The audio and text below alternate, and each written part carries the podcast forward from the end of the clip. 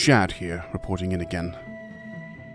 We just finished defeating these ghoulish cultists in this grotesque room of effigies and this mound of rotting flesh.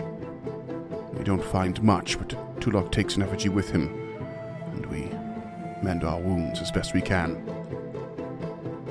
We leave Augrael behind again for now and head through the northwestern door in the library. We find the first room we have in a long time that is brightly lit, small and cozy. There's an ever burning torch in the chandelier above us, and another locked door. Finding we have the key to this door on us, we enter and find a strange fairy annotating a book with much glee. Attempting to speak with the fairy, it simply turns and attacks with an unnerving amount of rage and bloodlust, threatening us with death in the light. Right away, Tulok is blinded by its magic, and Lady Gilda pulls him from the room. Physic shoots and strikes true, but the fairy blinks out of existence. The comic continues as the party tries everything they can to take down the creature, but is now invisible. Gilda covers it in chalk dust, trying to expose its location, but it manages to shake that off too. We have no idea what's next.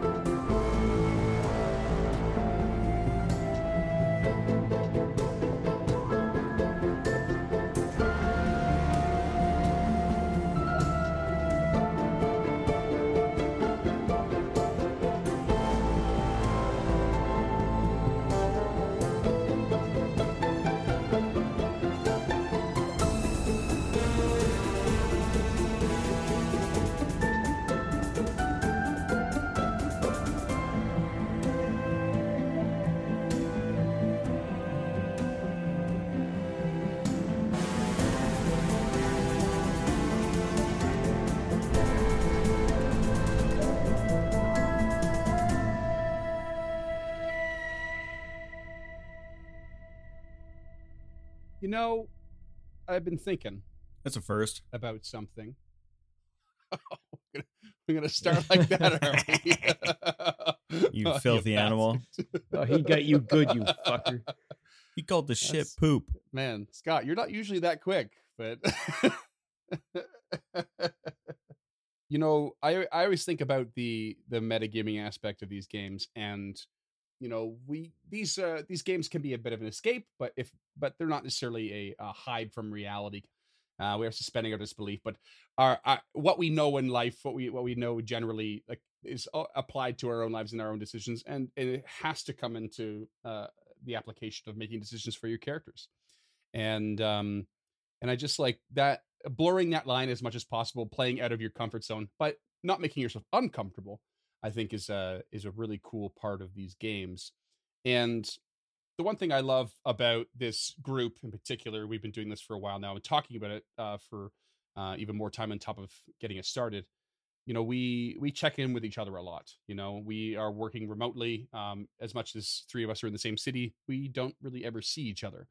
And um so working remotely can be really tough uh and i just super appreciate you know the check-ins and the understanding that we have as a group and it's why we work so well together and i think why we have a good energy um so on and so forth uh i don't want to get too too uh I'm about to cry. Oh, but I mean, I you know, you know, as much as we are uh, a trope that uh, that exists in this in this medium of of just being a bunch of white dudes doing this, um, you know, we we do have our uh, our, our struggles in in our in our lives and our professional careers and whatnot, and and it's hard to make this all work. But I, I I've always appreciated the mental health check in that we often do for each other, and um, and Scott sort of suggested something not dissimilar. Uh, uh, apropos of of how our lives will affect our decision making in and out of the game, I think we should do a mental health check in of our characters, which is a much more diverse group than we are.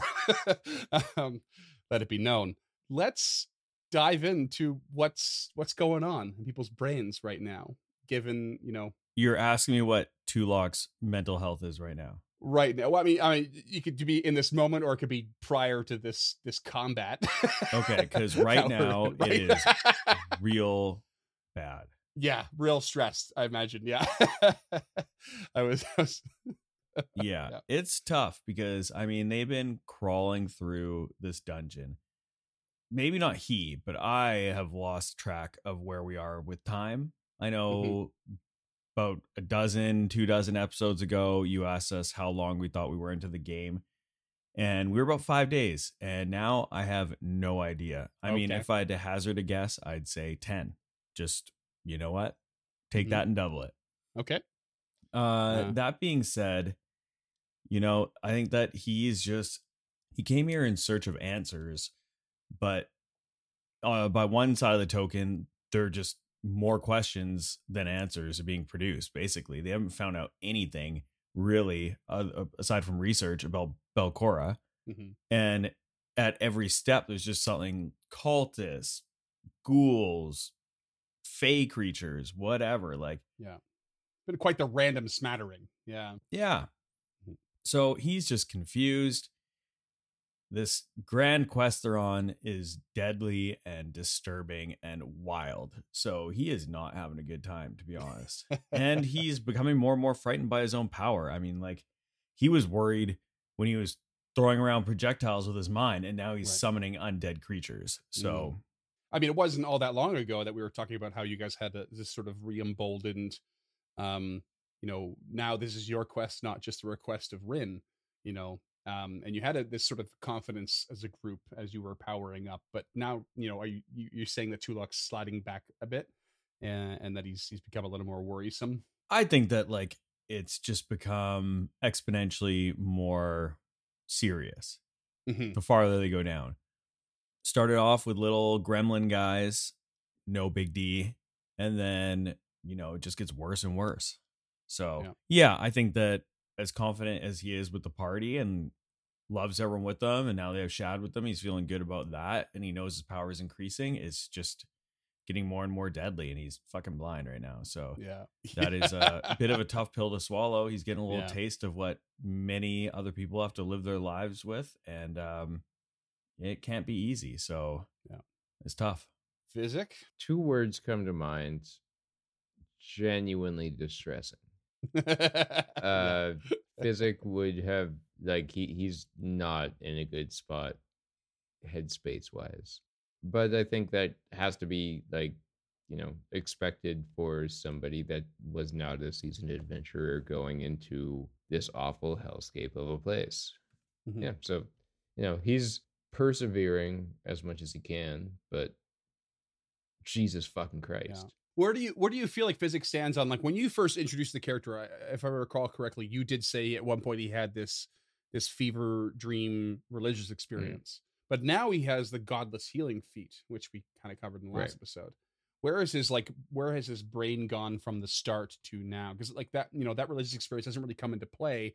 Is there something in the background that is like you know sort of transformed I that? feel like in his mindset, it ha- having that religious experience, as uh, you would say, or having that vision that he did, Mhm. uh, it didn't necessarily bolster his faith in anything. And Mhm. having seen the depravity of what the world is under this lighthouse, it has not given him more route to towards faithfulness. It's it's given him more more than anything. It's made it's given him Just give him more pause. uh, more of a bleak out uh, outlook towards life in general. Okay, so he he's cool. just kind of he's becoming hardened in a way that there was a bit of an innocence of him coming into this uh, adventure Mhm. that is slipping away every single room that we go into.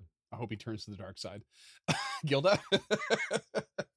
Um, guild is complicated, man. Mm. Uh, I have been a lot of things in my life, but a an early twenties woman who's going to live for six hundred years is is not one of them. let alone let alone Uh, faithful to a god i am sure Yeah, um, So she's uh she's probably my most complex character that I've ever created, and I'm not sure how much I've I've touched on in her backstory, but uh, to pull up the curtain a little bit, she comes from like a staunch staunchly devoted family to Shelyn. Um, her father and her mother are both like really, really devoted to Shelyn. So she grew up with like this this passion for existence and and life, um, and and this this uh, encouragement of artistic beauty and and and love and and that kind of thing.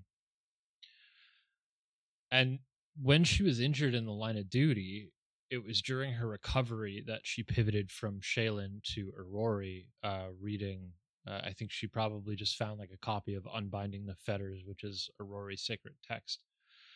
And it's through this that she strove to to regain perfection and mobility in her leg. Um, because she, by all rights, like this this wound could not have been healed by uh, by magic or Mhm. the magic that was available to her at the time. Um, So it's a little too far gone for full recovery. You know, yeah, unless, you have like a, a like a proper like restoration of the uh, limb kind of magic, right? Yeah.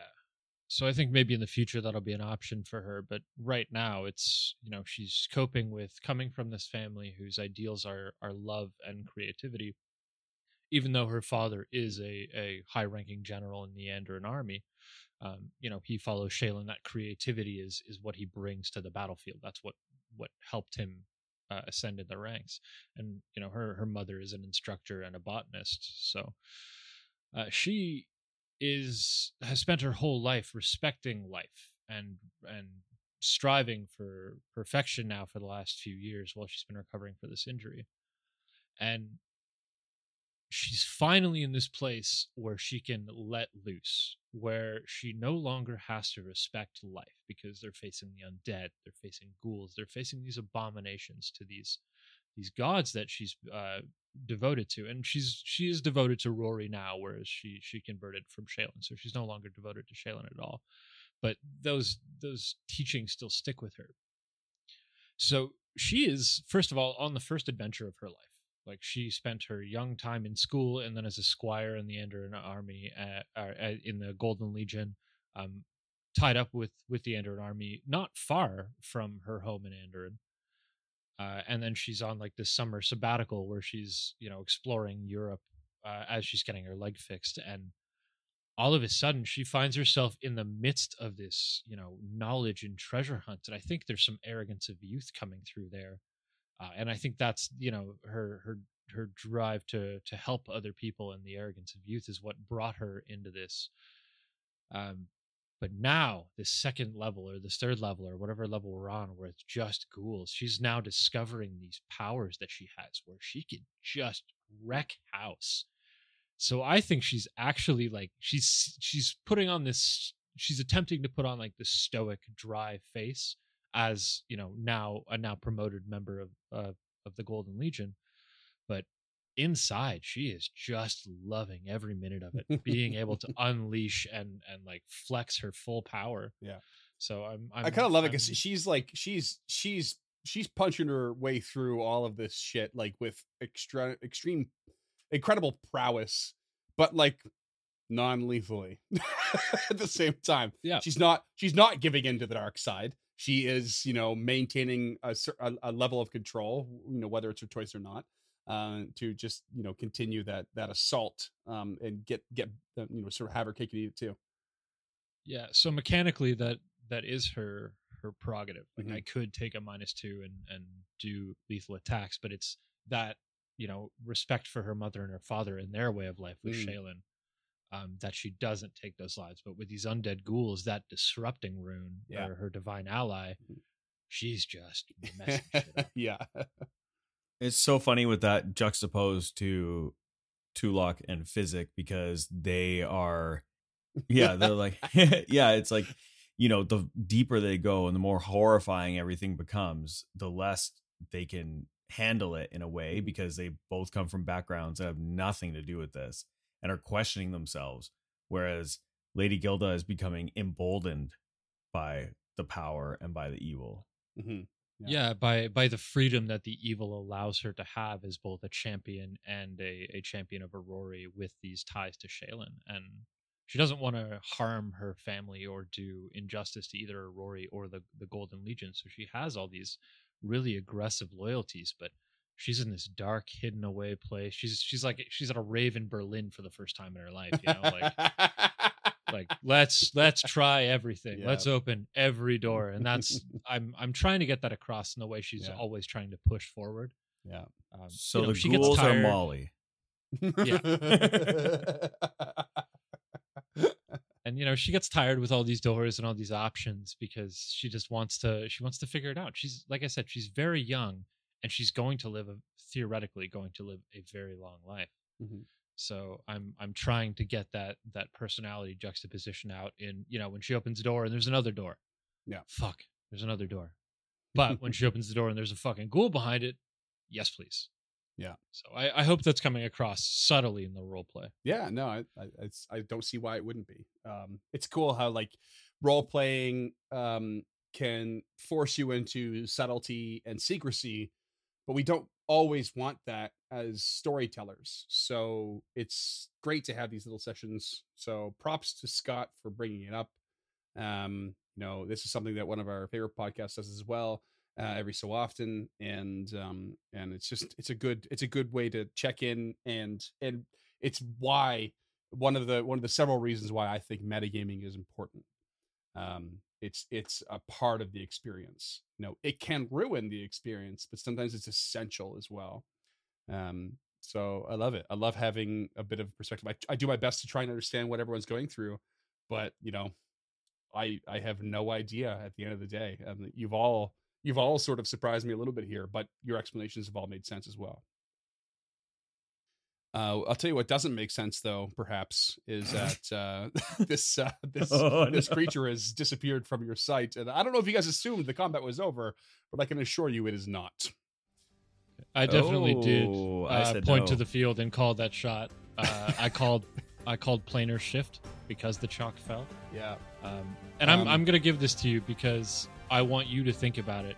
I want you to think about your actions yeah. because teleport and dimension door you both take with all worn and carried objects, so the chalk dust would not disappear. But planar shift theoretically it would. Yeah. Uh, I mean, why? Think why, about it, why? Why plane shift? Why? Why is plane shift the exception? Why do you think? Uh, I think it's the exception because it's a higher level spell. I'm gonna go ahead and call that a weak argument. Uh, yeah, it is a weak old. uh, let's be real. The ch- some of the chalk dust falling was just flavor text. Um, So regardless of what spell it used, it uh, it vanished and uh, is now going to reappear as it swipes at Tulok's back for yeah uh, for a uh, ooh, what's your AC Tulok? 20. Flat-footed Oh, uh, flat foot is minus two. wit. 18. Yeah, it's a critical hit. Oh fuck Oh, off. Fuck. We take Okay. 18 Ooh. slashing damage as it as it claws at you. But that will be the end of its turn. And now we're at Shad, who just hears a, probably a, a, a whimper from Tulok, who is like you know probably at his wits' end mentally. Uh, who's got Shad? yeah, Oh yeah, who's I, playing Shad do. this week? I am Uh, buying myself some time. Okay. Um, okay. I'm so glad it's not me right now. Okay. Uh, Shad, with all three actions, is going to place a hampering snare in front of the door. Uh, okay. Um,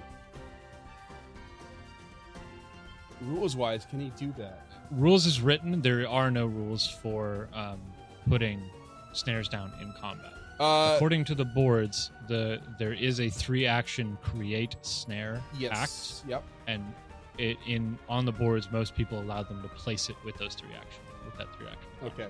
Yeah, because I know there's like two two particular builds that are built around snares. There's a lot of a lot of controversy, controversy, if you will, um, surrounding them. Uh, being a kobold versus being a ranger and or both, um, and making them efficient. Um, but I'm just gonna go ahead and allow it because we haven't dove into that. No one specialized in it, and fuck it, it's fun. Um, cool. So that uh, just a five foot uh, five foot spot. Yeah. Yeah, so it's a five foot spot. It is. I looked it up. It's specifically designed as, or specifically worded as any creature that moves into the space. Okay. And what does it do exactly? It becomes difficult terrain. Mm-hmm. Uh, so it's going to be a sticky goo that like essentially explodes out, making it difficult terrain, Oh, cool. uh, including its movement into the triggering snare, and it uh, lasts for one d4 rounds. Awesome. I'm totally exploding goo sounds like a, a good all a catch all to me. So Yeah. hell yeah, When it explodes, it covers a 10 foot by 10 foot square. nice. Okay, so it's gonna hit So more more than just the, the person that triggers it. yeah, Um, but it'll, uh, you know, sticky goo will Mhm. theoretically, you know, it'll it'll mark the um, the creature as well as you know Yeah. keep its movement within check. So Okay, cool. realistically, Is there a is there a, back to it. uh, a DC to it for like a reflex save? I don't see one, but I will get back to you about that. Okay. Well, it's Lady Gilda's turn. Yeah, um, Lady Gilda is going this to hampering shove snare. shove Tulok. Well, she saw him place it, so Mhm. theoretically, Yeah. um, he can free action point it out to her. So her first action is going to be to shove Tulok. Okay, She's literally going to reach around that corner again and sh- actually shove him this time. Yep. Give him a push. Okay. She, she wants to push him into the wall by the corner, so Mm-hmm. she doesn't pull him into the hampering snare. Okay. Uh, all right. Uh, go ahead and roll that check. That is a thirteen. Um, given Tulok is blinded and not, has a very little uh, knowledge of what's going on, I would say um, the DC should be lower for this. That and I mean, it, it's arguable that he's a willing creature, so you don't need to achieve something. But he also doesn't know you're doing it, so that's sort of like a bit of a middle ground there. Um, Yep. Let me just If it's a fail, I'm going to use my hero point to root. Sure. Um, there are adjustments to a DC based on difficulty that I can quickly make. Um, so, assuming this is just, uh, uh, we go with a normal, I'm going to call this a very easy, which means it would be a minus five to the DC. So, what's your, is it fortitude? Is it? Yeah, it's his fortitude. What's your DC. fortitude DC there, Tulok? My fortitude is 19. Okay, that would make it a 14. Okay, I will use my hero point to reroll Okay, that because that's a two on the die. barely failed it. Oh, man. I was being generous there, too. Yeah, that's an 18. Uh, okay, 18. That'll do it. So that you you shove Tulok just one one five foot square south out of the way of the Yeah. doorway. Part of that success means she can move five feet uh, Okay. stride after it. So she will. I don't know if you'll let me move around You that can't corner. step around a corner, no. Um, Okay. So you're gonna have to So get into this this square of the hampering. That's But snare. isn't the snare there? I don't necessarily need to set it off. Yeah. Um, that's why I was asking about the DC because I was gonna I was thinking about maybe making you uh, make an acrobatics check versus this DC to to bypass it like a tumble through. Um, you know, and you know, and lowering the DC because you you know it's there. Um, Uh, what if I just take the jump action instead, sold. For the leap action? sold done that's exactly it you, could- you could literally just like shove the Festrog aside for a second just do a quick hop and that, would- that would all Yeah. be legit um, we don't have to go through all those numbers Uh, so first action is a shove. Second action is a leap. Third action will be a strike with the hand wraps. oh boy She is tired of this shit. That is a 17. That's a because miss. apparently I can't roll higher than a 10 today. I don't, only physic rolled higher than than a 10 i think last week or last episode yeah, that was a 7 on the die. oh, yeah. Out of my three rolls so far, two of them have been sevens and one of them has been a 2. So it's coming. all right Three natural 20s in a row, listeners. well that comes to tulok who has just been wrangled again attacked from the back uh doesn't quite know where his festrog is or you know Yeah, so, So the last thing that he told the Festrog to do was get rid of the flame. So Oh, it jumped right. up, grabbed the torch, and so he will sustain the spell. Mhm. And then with his next two actions, he is going to cast invisibility on himself. okay So he winks out. nice Going with him will be his light, at least. And then the Festrog will take the torch that's in his hand and shove it up through one of the holes in his rib cage of decomposing skin and flesh and just bury it up inside of his stomach cavity. Jesus. Fucking Amazing. Christ. So while there Holy may be shit. some light in the gaps in his ribs, potentially, but like effectively reducing it to at least dim light, if, If- not bright. Yeah, if if not, completely gone. sick. Uh, this unless Shad has his ever burning torch out, that that plunges him into darkness essentially. Other than Lady Gilda's light. Well, interesting now because last episode we did say that Shad had his sword in one hand and the crossbow in the other. So Yeah. It's true. who So, yeah, knows? he's been fighting through two Tulok's light and Gilda's light and the light of the Shin. Okay. I mean, t- uh, Lady Gilda extends far enough, I think, through that doorway that I think we're okay. Um, yeah, it, it's as the tight light quarters. spell, so it would extend 40 feet. Yeah. Yeah. Super tight quarters. Can you jump and keep moving as one action, or do you have to jump as one action then move? No, it's uh, jumping is par- uh, it's the it's a leap action, and it is part of your movement.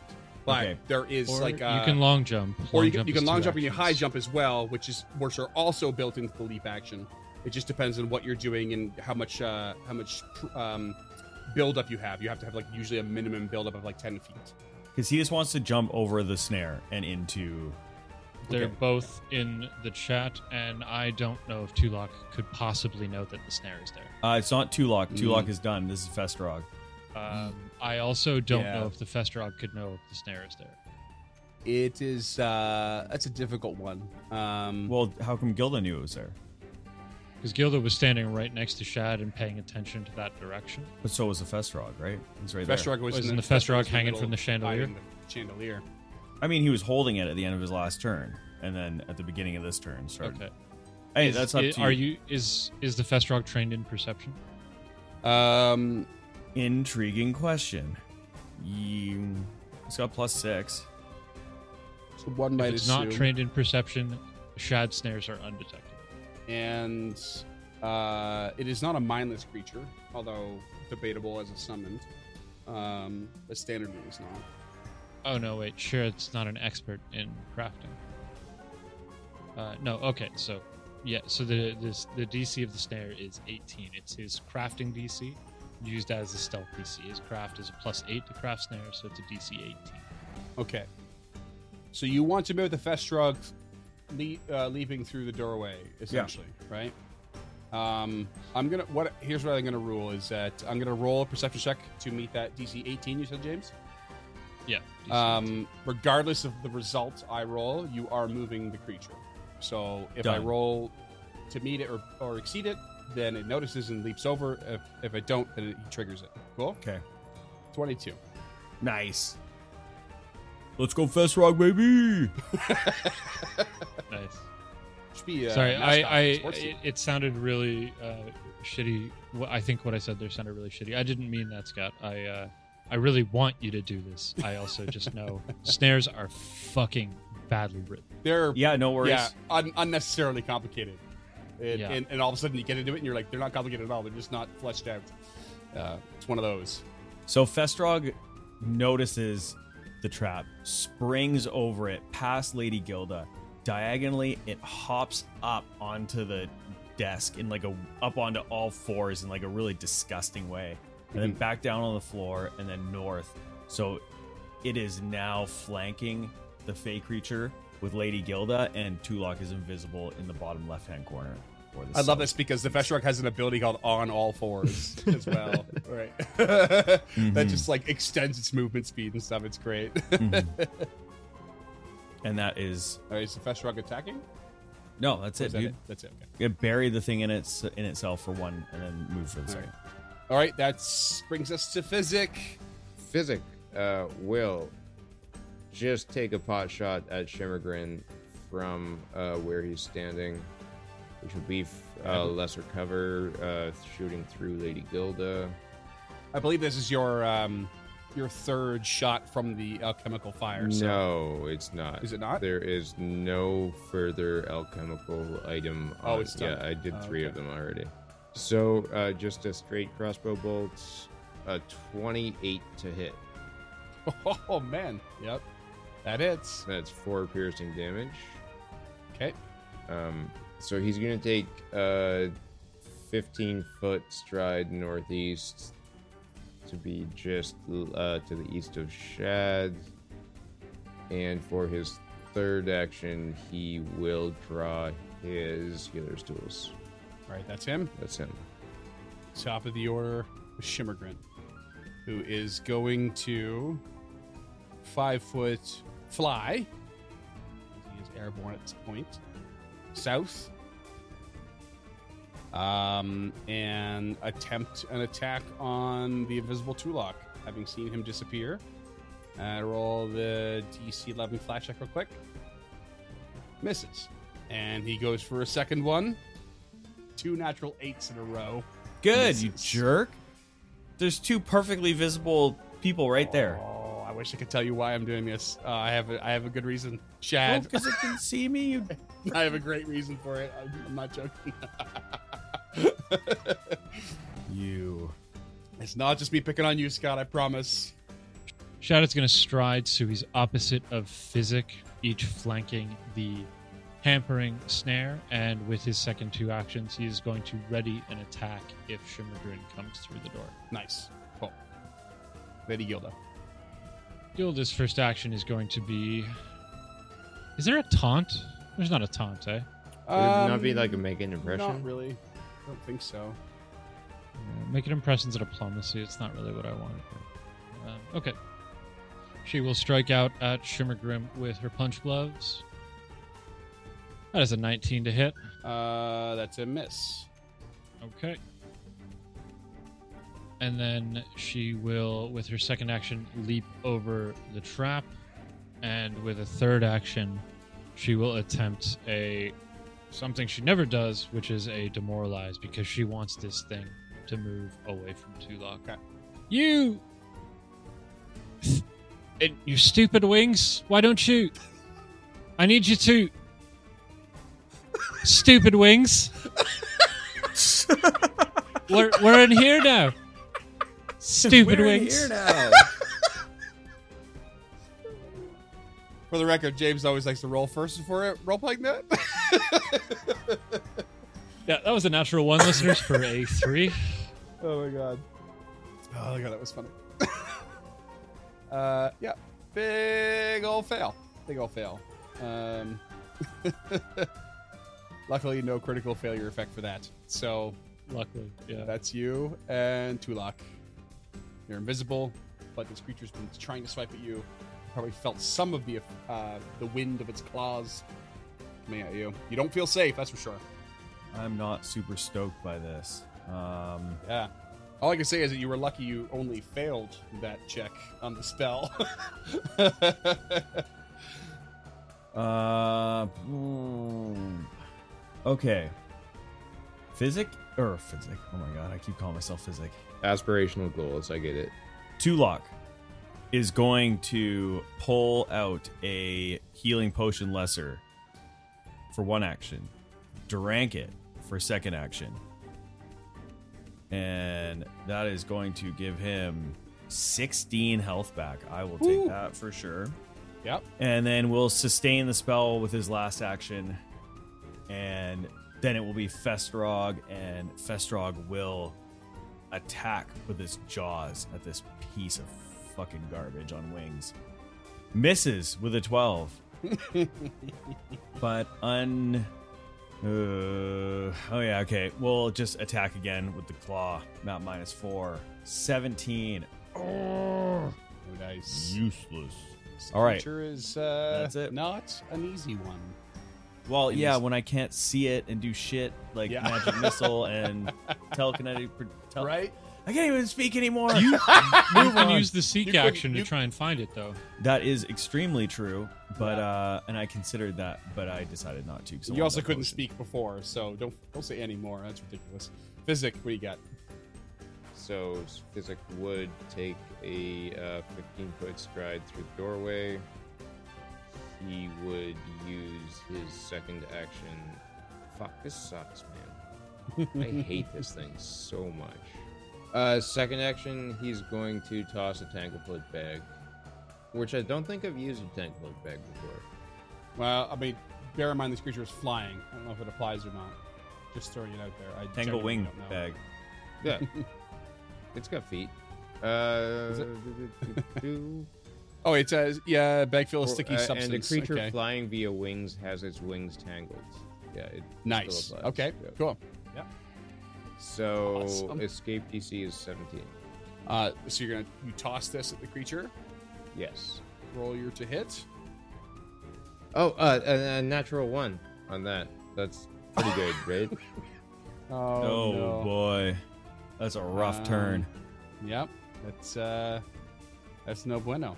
That's Spanish listeners. Uh, um, Uh I'm done. I'm done. Portuguese. Uh Move, draw, alright, throw. uh, I'm done. but it's like a direct hit. It's not a radius thing, is it? No, it's not. Okay. All right. So yeah, you just you just miss. Yeah, sadly, I'm- and waste a tangle foot bag. I'm just glad we all get to hang out. It's fun. That's where you say that almost every other episode. um, um, that's your turn. Yeah. Top of round six. Tulok might be going down here, guys. Uh, it is. It is going to continue its attempt. Uh, another natural eight on the first uh, flat check, but but a meet to beat on the second. So he's going to come in with uh, twenty to hit. Yeah, that'll do it. You're still flat-footed, Yep. uh, and that's eight slashing damage.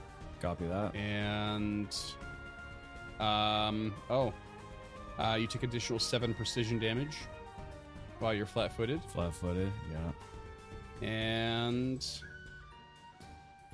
uh, it tries again and misses. It's, it's doing its Ooh. damnedest to bring you down. Uh, Shad. Shad's first action is going to be to interact action to take down that snare because it's clearly not working. Hmm. It was a great idea, but strategy has changed. Yeah. People keep entering that fucking hallway. Mhm. Yeah.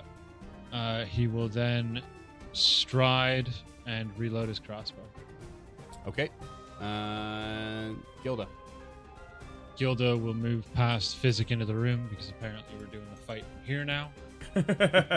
In retrospect, I'm so it would- fucking mad at you guys for Man. entering that room. No, here's I'm the thing so though. Here's the thing mad. though. In retrospect, it would have it would have probably would have made a little more sense to to have Shad delay and then pull Tulok in and then put the trap down. But you didn't do it in that order. You put the no, trap down and then probably Gilda should have went just in. not gone in the room. I'm pretty sure is exactly what should have happened. Well, hinds- hindsight is twenty twenty. Well, I I also didn't expect it to be able to see Physic or uh, see Tulok. So It doesn't see the- Tulok. the it idea- just watched him wink out and is trying that square.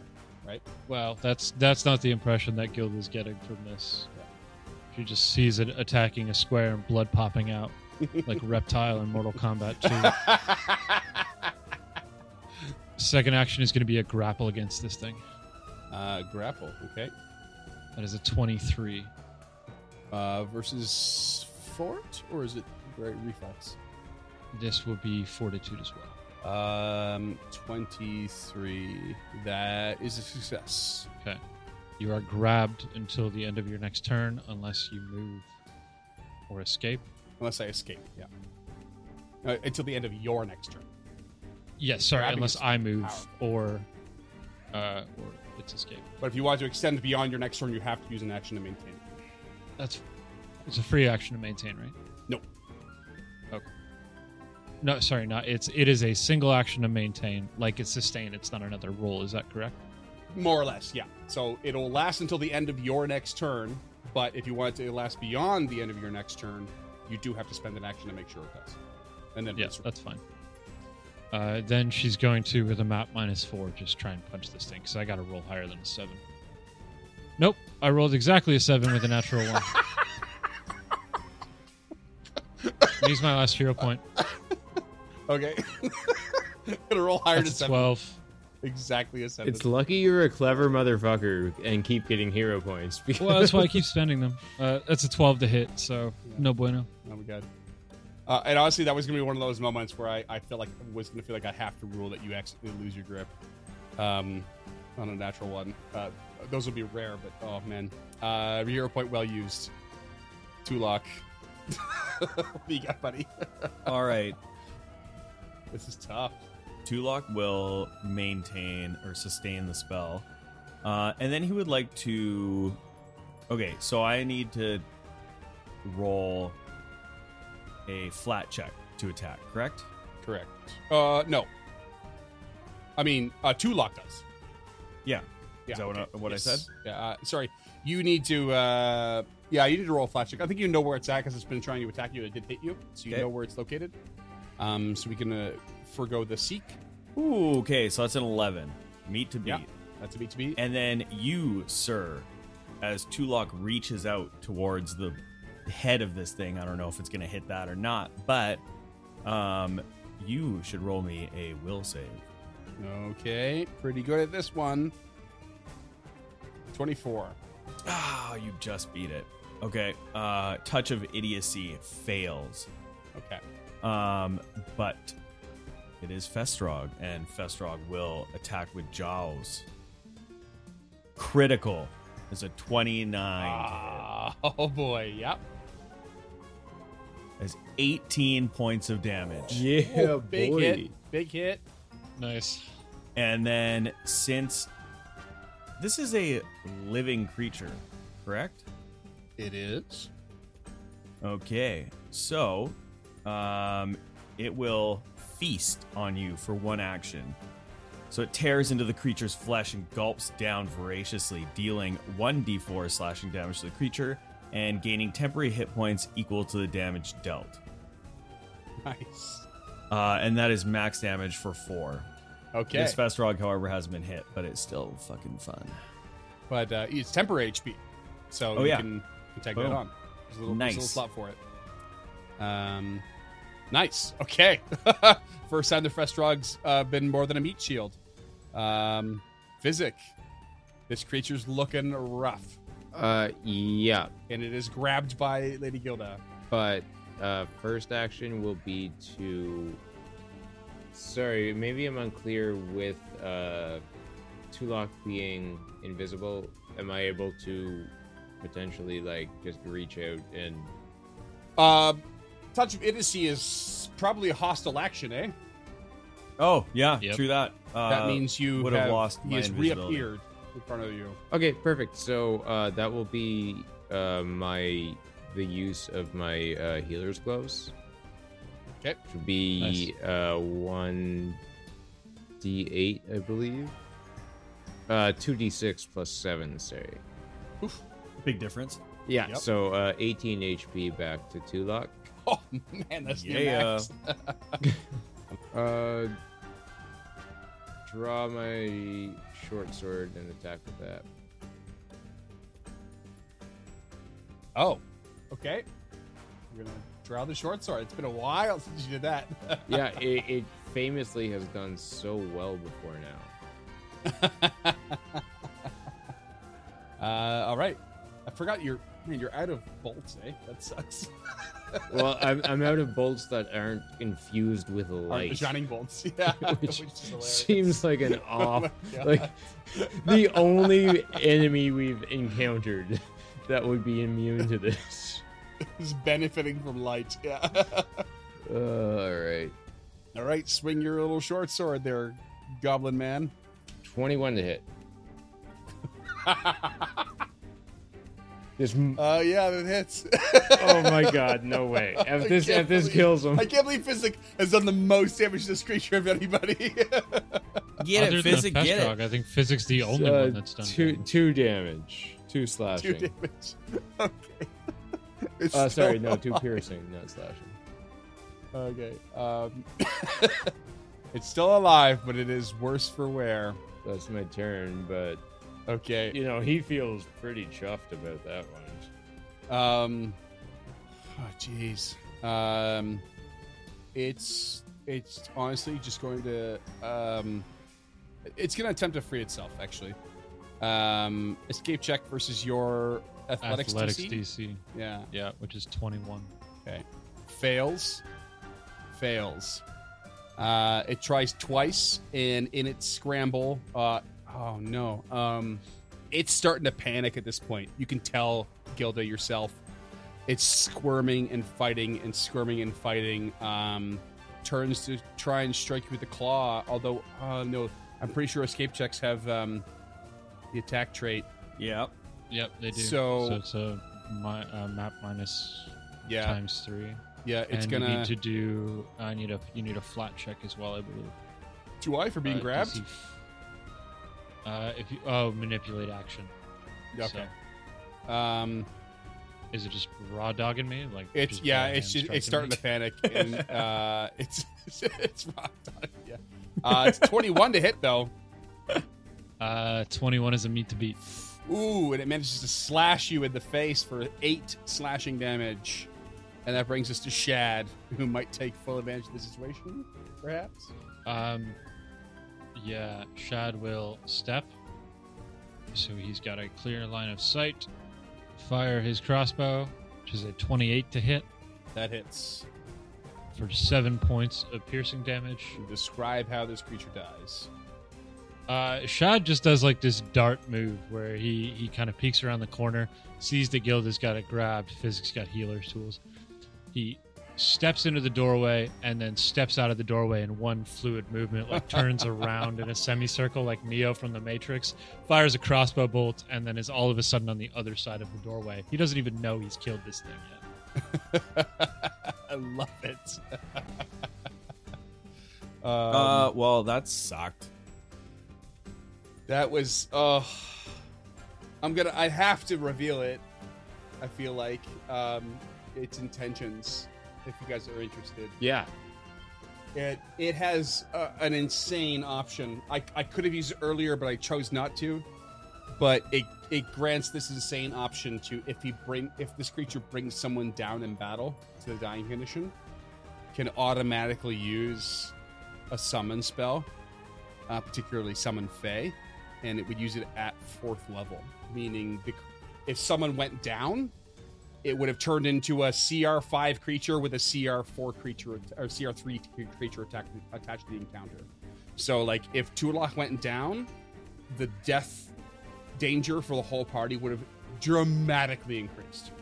It's like an exponential death spiral. Like, it's a massive one. Yeah, and that's what it was trying to do. It was trying to get you down so it can it can you it can use your your sudden dying condition as like a as a component to to like in one action use summon Fey. Holy Sheesh. fuck, man! If you didn't Yeah, go invisible, like you would have gotten absolutely fucked on one of those turns. And Right, exactly.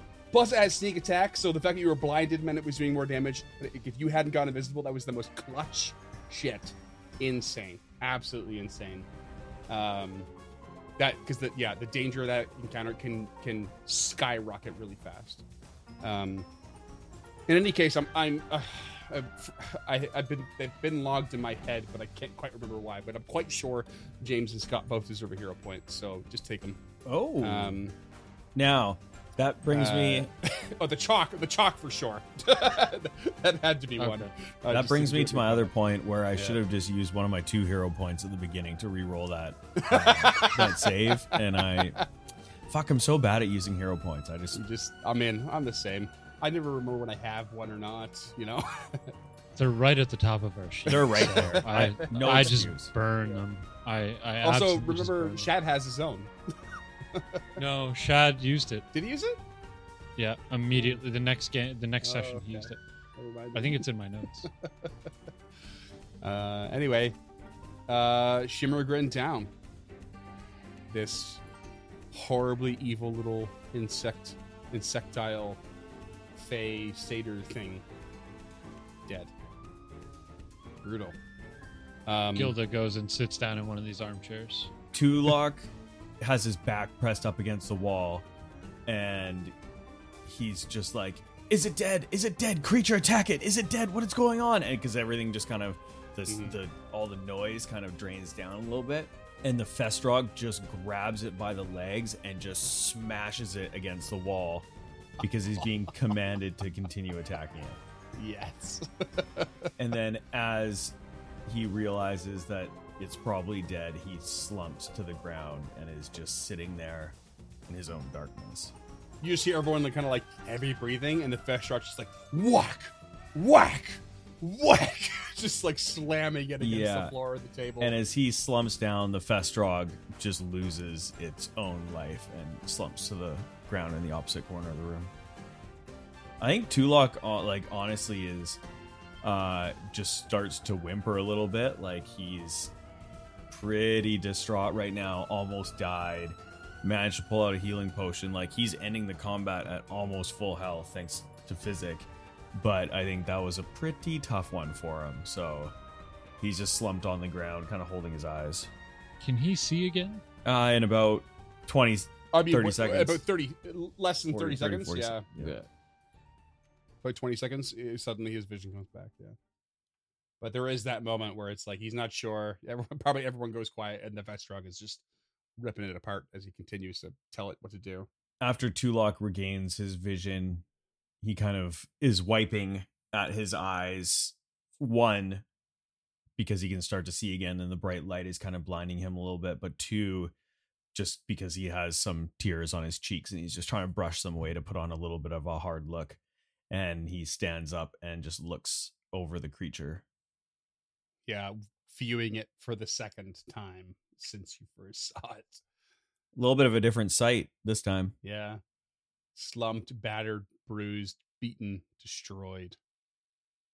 Uh, as the Festrog fades away, there's another ever burning torch on its person uh, that was shoved up in its ribs. That's why I wanted to give you a hero point. That was the one. Fuck, that was good. Um, I couldn't figure out where to put it. So, yeah, Festrogs are metal as fuck. so it's a, it's in that little loot box there. Lady Gilda, you you plop yourself down in the chair. Right? Yeah, she's um she's feeling pretty defeated after that combat. She thought she was so clever, you know, uh, attempting strategy and it just it failed miserably and then every swing she took missed. Like she didn't land a single blow on this creature. Her strategy didn't work. Like she just feels deflated. This is like the exact opposite encounter you were just talking about earlier, where she was like bringing down undead and ghouls and shit like that, and this was not one of those. And this really flubbed her. Yeah, and uh she I I mean, I, I might be bleeding into it a little bit, but like the there was no cohesion in this battle. It was so chaotic from a party that's usually a really well-oiled machine. Um, and I, I don't know if I'm projecting yet or if that's something she's even had time to think about. But you know, Tulok going blind right off the bat just fucked the entire dynamic of this encounter. I'm, I'm frustrated and and she's frustrated because Yeah. we had no if he critically failed, it would have been permanent blindness. Oh, just just throwing that out there. Permanent. and we we have no Which can be recovered at this level with it with a reasonably uh a reasonably low level spell. But you'd have to go yeah, seek it out. and we we have no tools It's to deal with that. We had no tools to deal with blindness. We had no tools to deal with invisibility, and I didn't have darkness. it darkness. just yeah, and it just it had an ability called blend with light and its own trigger is when it uses its own move action and as long as it's in an area of bright light it can just turn invisible yeah and that's why it and that's why i asked about tulok's um, own light source because that's it it also had the ability to dimension door to another place of of bright light. If you hadn't taken down the chandelier and you or if you had taken down the the uh, everburning torch in the previous room and moved everyone moved in it couldn't have escaped you because that's like sort of the strategy. It would have just blipped to the other room using the ever burning torch so like light was a, a, a seriously appropriate uh, mechanic to this not to mention the fact that it has its own range attack that it never used that could make you a light source yeah. if it hit I mean, Gilda can't fight in the dark, so she's always got to have her light going. this is a creature that's really dangerous at range um but you're in tight quarters Yeah. so you're all right sort of she's just taking a breather, feeling Um, you know, feeling defeated, like really defeated for the first time in a long time. And uh Shad Yeah. will be investigating this fountain of Nhimbaloth. yeah i mean it's uh, clearly carved in the same iconography um but um there's nothing out of out of the ordinary that he can find other than that this whole room seems to be magically infused tulok qu- quickly pick up on that yeah. that the, the water keeps running there's incense constantly going the um everburning torch in the ceiling. Even the chairs seem to be well protected by magic as if this room was meant to be permanently comfortable at all times. Tulok walks in and is just trying to put his own fears out of his mind and he sees Lady Gilda slumped in the chair and he walks up and picks up the book that the creature was holding as he kind of takes a knee beside Gilda and says, "Well, that was not our best work, was it? I'm glad that we all lived and I've regained my sight, but not my composure, I could say. do you think you could do me a favor and take a look at this? And he just hands the book to Gilda to kind of give her a job or something to do, you know?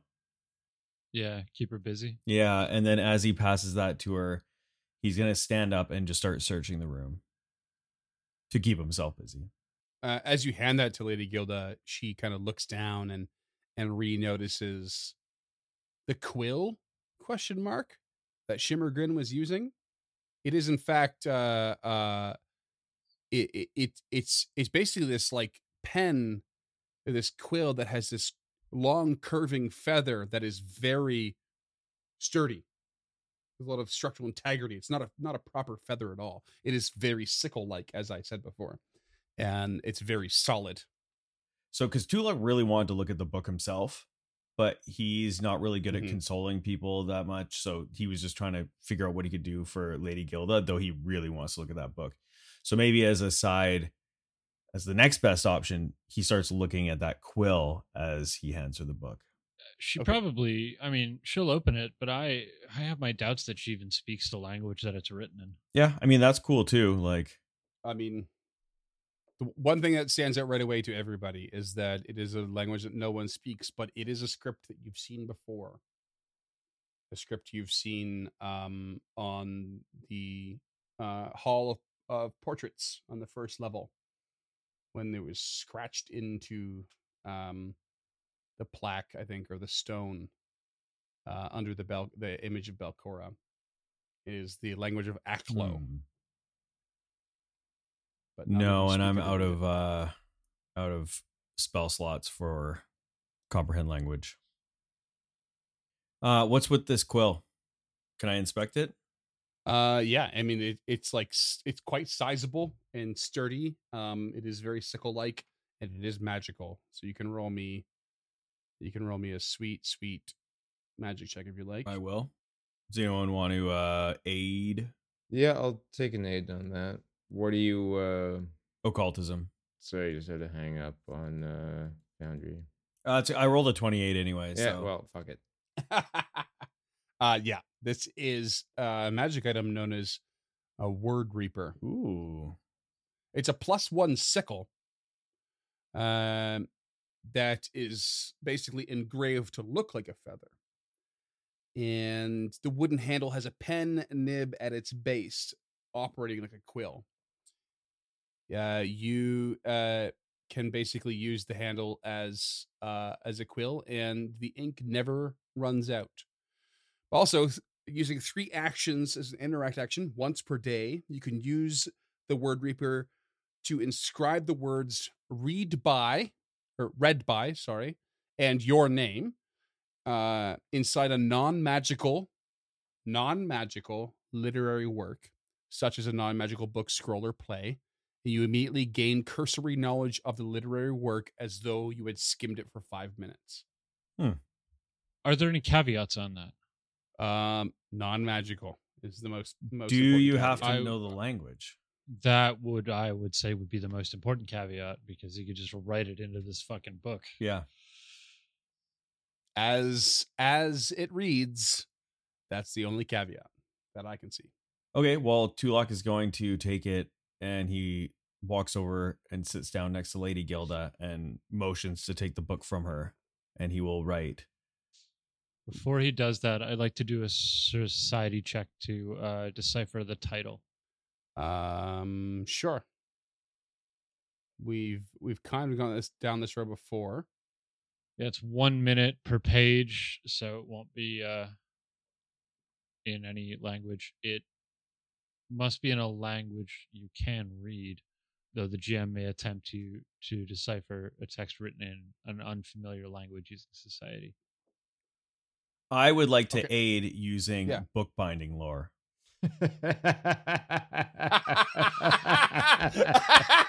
Come on, man. That's that's a twenty. um no I've never been more angry than you Um, saying no to that. Yeah, come on, man. life. that was good that was good no how does binding a book make you read a language that's ridiculous Maybe he's seen a lot of books and all right, whatever. Fuck you. Okay, we're good. We're good. no I respect you, but I don't. no That's I got a 20 to decipher the title.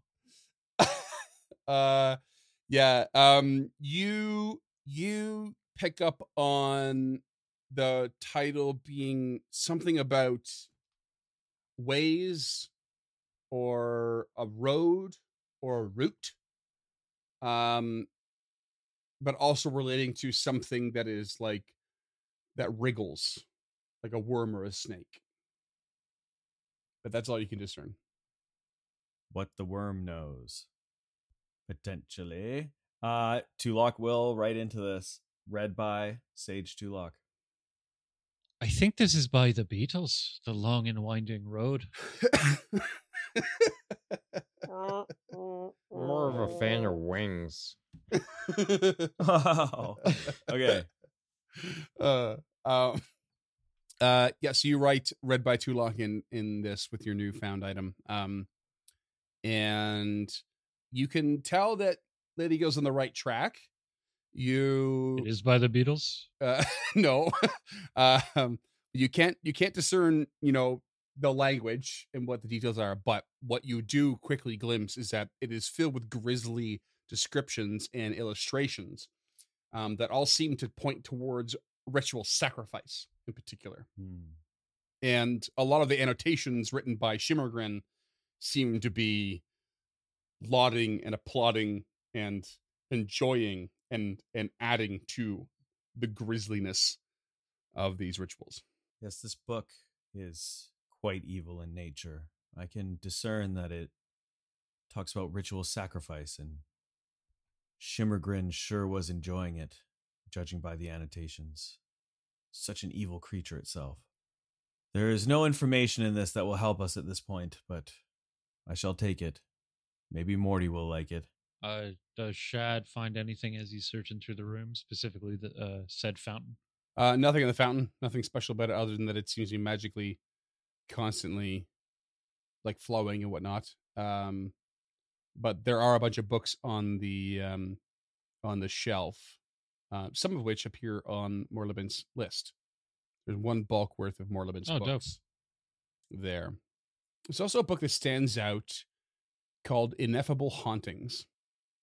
You're quick to uh, understand, or at least Tulok would be, that it contains a formula for the ritual create undead, specifically for poltergeists. It also contains a detailed academic analysis of the ghostly weapon spell. And this would allow an arcane or occult spellcaster to retrain this spell with only one day of downtime, which is significantly faster. Ooh, interesting. Pretty fucking dope. Spend a day and you can just learn how to create poltergeist or ghostly weapon. Uh, Create undead, as we dis- discussed before, uh, versus animate dead. It's a very different thing. Create undead is a ritual that is that is evil. It has the evil Oh, trait. Yeah, even. It Gilda would not fuck it with is that, something that- but No, Gilda wouldn't abide by it. That that that's a hard line in the sand. But you do have the formula for it, should you want to use it. But otherwise, um, ghostly weapon. I don't know if you ever considered that, Tulok, but you could retrain even even as a spontaneous caster. You could retrain that in one day. Uh yeah, I mean, I don't have third level spells yet, so for me and the listeners, can you define retraining as a spellcaster? Yeah, I mean retraining. you can retrain a spell or change a spell on your list when you gain a new level, I believe. And so maybe this would allow you to do it right. not at that time. Other than that, I don't know. So retraining in general allows you to retrain almost anything. But what you retrain um is the the baseline for um what uh, what kind of time it takes. So you want to retrain a single feat, it's less time than say retraining a whole class feature. So if you were like a swash or sorry, let's go with a rogue that's a ruffian, but you wanted to retrain into a thief, that would take way more time because you're re- removing a core part of your class, but it is possible. And so, same idea, like you can retrain a spell. Not all casters just have a full availability to the repertoire um, or their or their spell list uh, that they can just redo every day, like a cleric can. You know, so for those who can't, um, they have this option to retrain. They can just sit down, meditate, and do whatever it is they need to do, go through some sort of ritual process to reestablish a different power within their bloodline, let's say, with a sorcerer. Um, and this significantly shortens the time. Like a class feature could take up to four months, for example. Cool. So having a formula for understanding how this this magic works, and the only caveat that's listed is that you know you're an arcane or occult spellcaster. It has nothing to do with prepared or spontaneous. Um, so he could use that as part of his, say, a meditation or some such to sort of redirect his his uh, his power. Pretty neat. Mm-hmm. Pretty neat. Uh, okay. Whenever we're ready, we do our door thing at this door.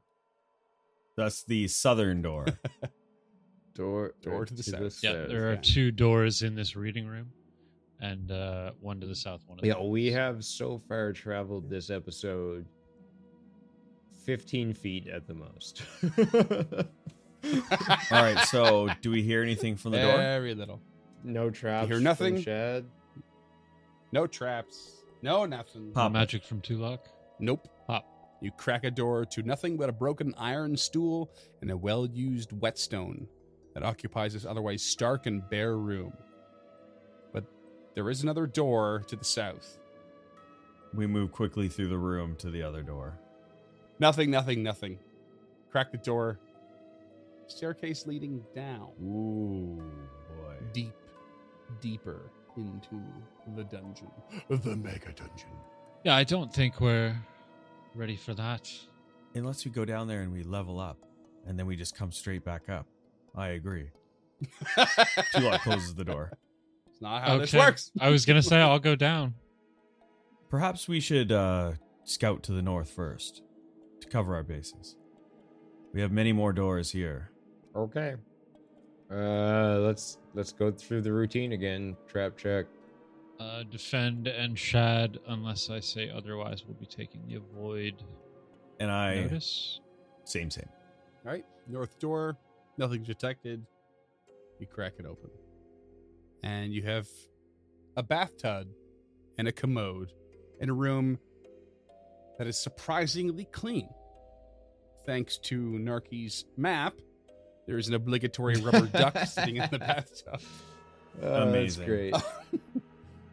and Tulok detects magic. All right. Uh, I would like to search.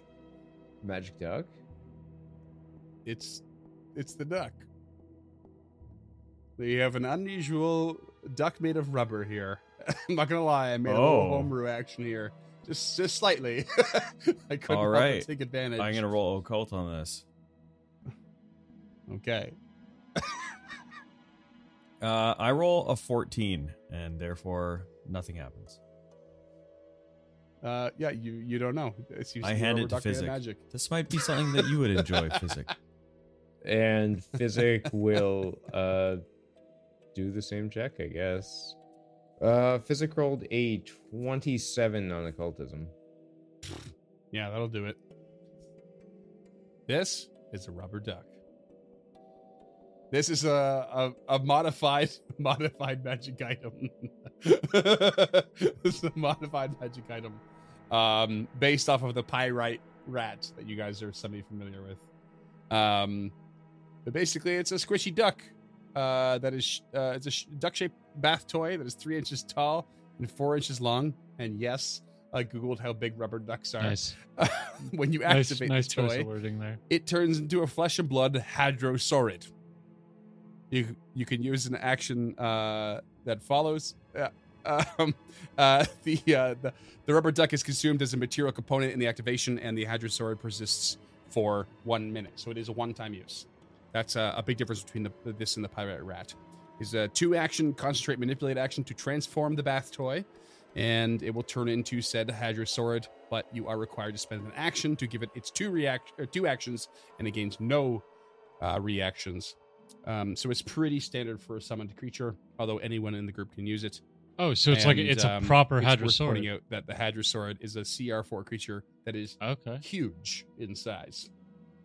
Oh, Hadrosaur. I thought you were saying It's a okay, that's proper hadrosaur, which is the duck-billed dinosaur.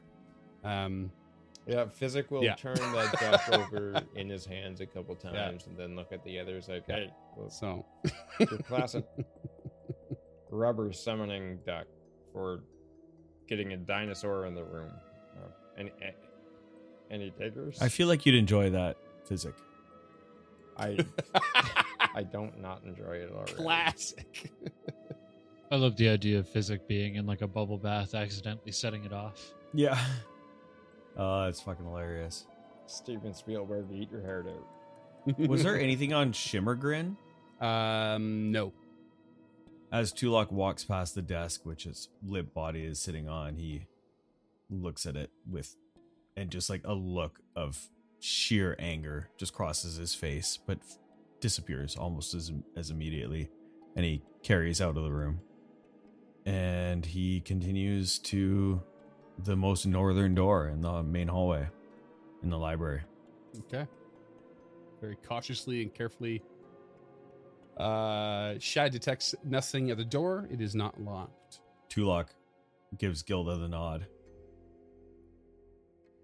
Still taking the defend action, she opens the door.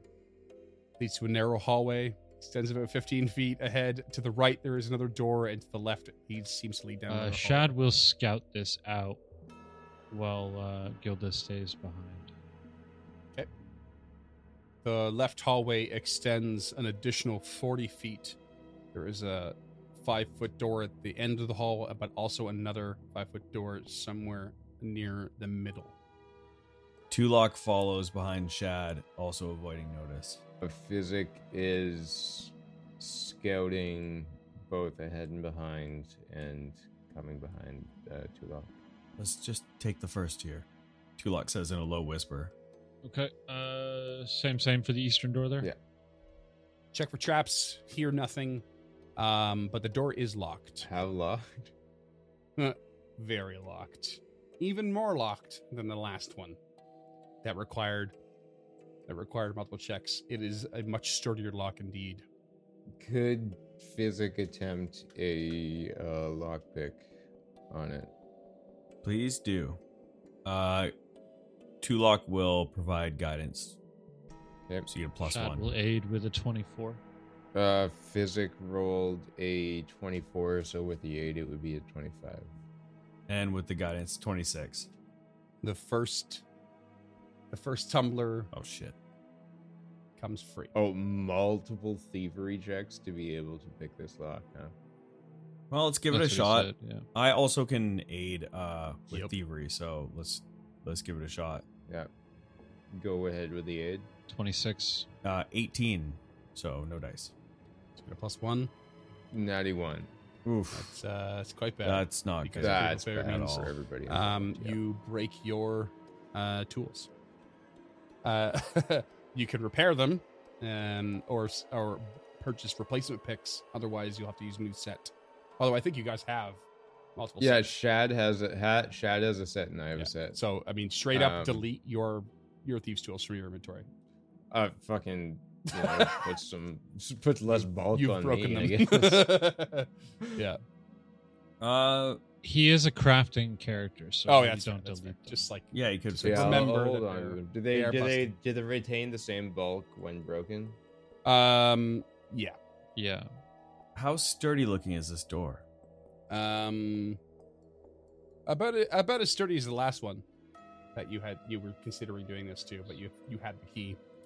Tulok moves up the hall and down the other hall uh, to provide some cover leading towards the two doors and turns to Gilda and says, Do you think we should break this door down? Can you describe the door to me?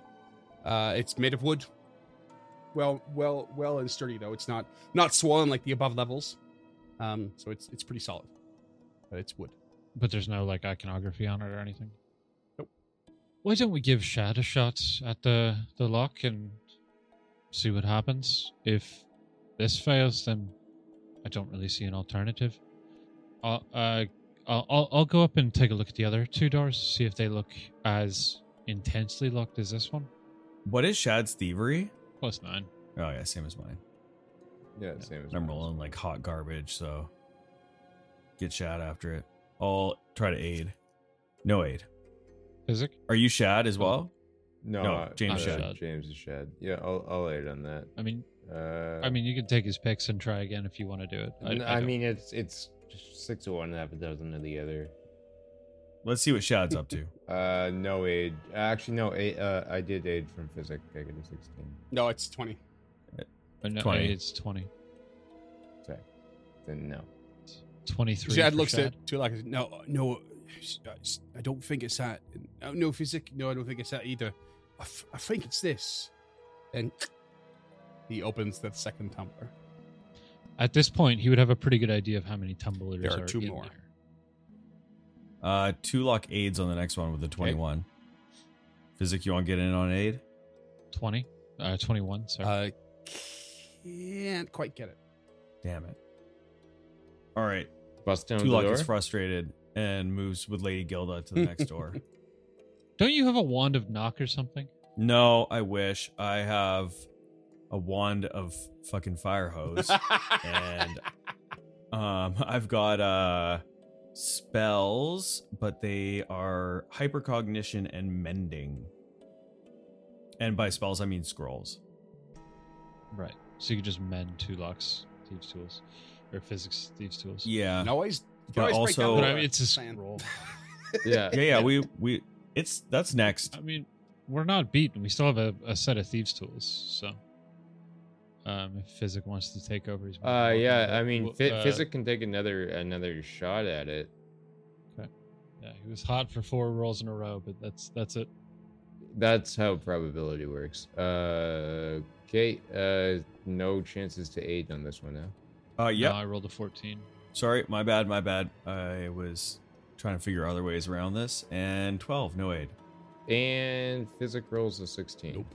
So no. All right, what's the deal with this middle door? Let's move on from this piece of crap. Appears to be quiet. Tulok avoids notice beside the door, waiting for Lady Gilda. Still taking the defend action, she attempts to open the door. She cracks the door, and there is a sort of cavern-ish sort of room. It's like it's been partially dug out and completed. Um, the there are uh, the walls bear like telltale marks of chisels and picks. Discarded stoneworking tools lie against the unfinished walls. Although there is one pick in particular that stands out because it has a sort of gleam and shine to it as opposed to something dull. And with a quick glance, you can tell that it is a plus one striking pick. And Mm. a pick is one of those very rare weapons with the fatal trait on it, which is pretty damn cool. It means that it's it works like a deadly D8 or deadly D10 situation, like you would see on a bow, Yeah.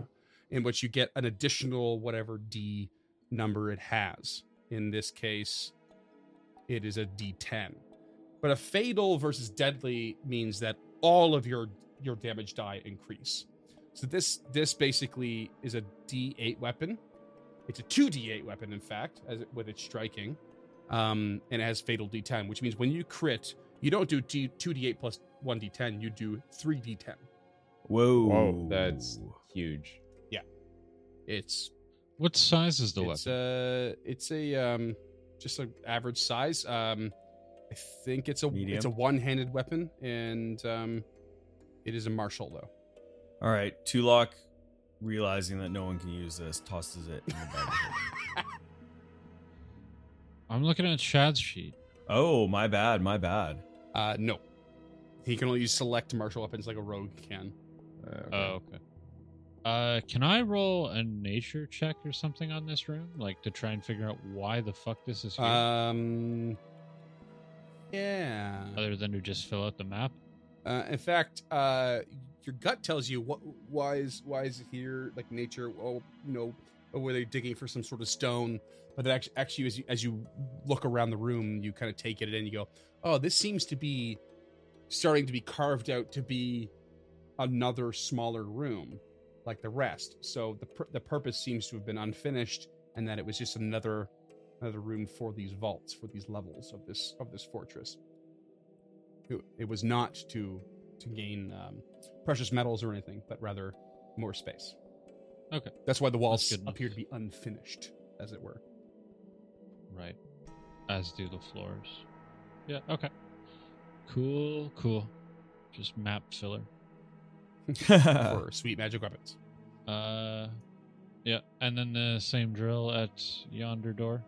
Uh, all right, so you head down the hallway to the west, that single door. Do your checks. Um, nothing to be heard, although magic is detected. okay. I do detect magic here, so you know the drill. Um, when Shad checks for traps, he says, uh, "It may be nothing, but um, the door seems warm. Hmm. Okay. But it's a wood door, so it's like Uh, a little bit, you know, hard to tell." Yeah.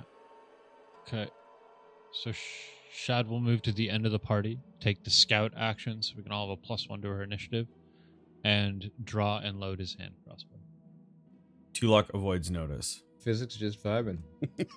no, he uh he will actually load one of the Shining. yeah. Yep. Freeman, how long do you think it's been since we ended combat? Um, well, you guys hurried out quite a bit. Um, you took a moment to like look at things, which I would say took us about 15 minutes, and exploring a little bit more, maybe another 15. We fucked with that door for a while. Uh, That- yeah, That's enough. I just, I'm down to eight. Okay. I only need eight minutes. yeah. Those uh, the door like each check only takes about um a round. It's like a two action check. So Yeah, six seconds. Okay. Okay. Uh, as long as it's more than eight minutes, I'm back up to full. So uh, Gilda will still taking the defend action. Tulok goes prone. okay. Okay. Bold. Wand of magic missile in his hand, up next to Yeah. his cheek, Mm-hmm. uh, and she opens the door. Uh, Seeing nothing happen, he pops She up. cracks from the prone. door. Lady Gilda cracks the door and steps in, and the air in this room does feel blisteringly hot, although the source of the heat is not apparent. Neither the wooden barrel containing a few uh, iron scoops nor the metal bin with a hatch like lid seems to be the source, but the sort of metal bin is this sort of almost pseudo furnace that you can tell or a place to, dis- to dispose of things and melt them away, perhaps. Yeah, I was gonna say. I think this is the boiler room. Oh, Or the crematorium. or this is a, like a little tiny makeshift forge for like repairing the picks and shit. Hmm. Interesting. Uh, she'll lift the lid of the metal hatch and see what happens. You Well, sorry, she will gently touch the lid of the metal hatch to make sure it's there's no fire on the other side of the door. With the back of her hand. you you you Yeah. touch the the metal hatch of this thing, and it flies open and disgorges a pair of shrieking, burning ghosts that lunge towards you all.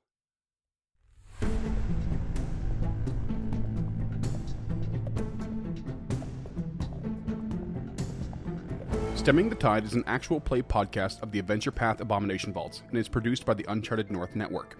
Stemming the Tide uses trademarks and or copyrights owned by Paizo Inc., used under Paizo's community use policy. We are expressly prohibited from charging you to use or access this content. Stemming the Tide is not published, endorsed, or specifically approved by Paizo. For more information about Paizo Inc. and Paizo products, visit paizo.com. Music is composed by Will Savino and artwork by Greyhood.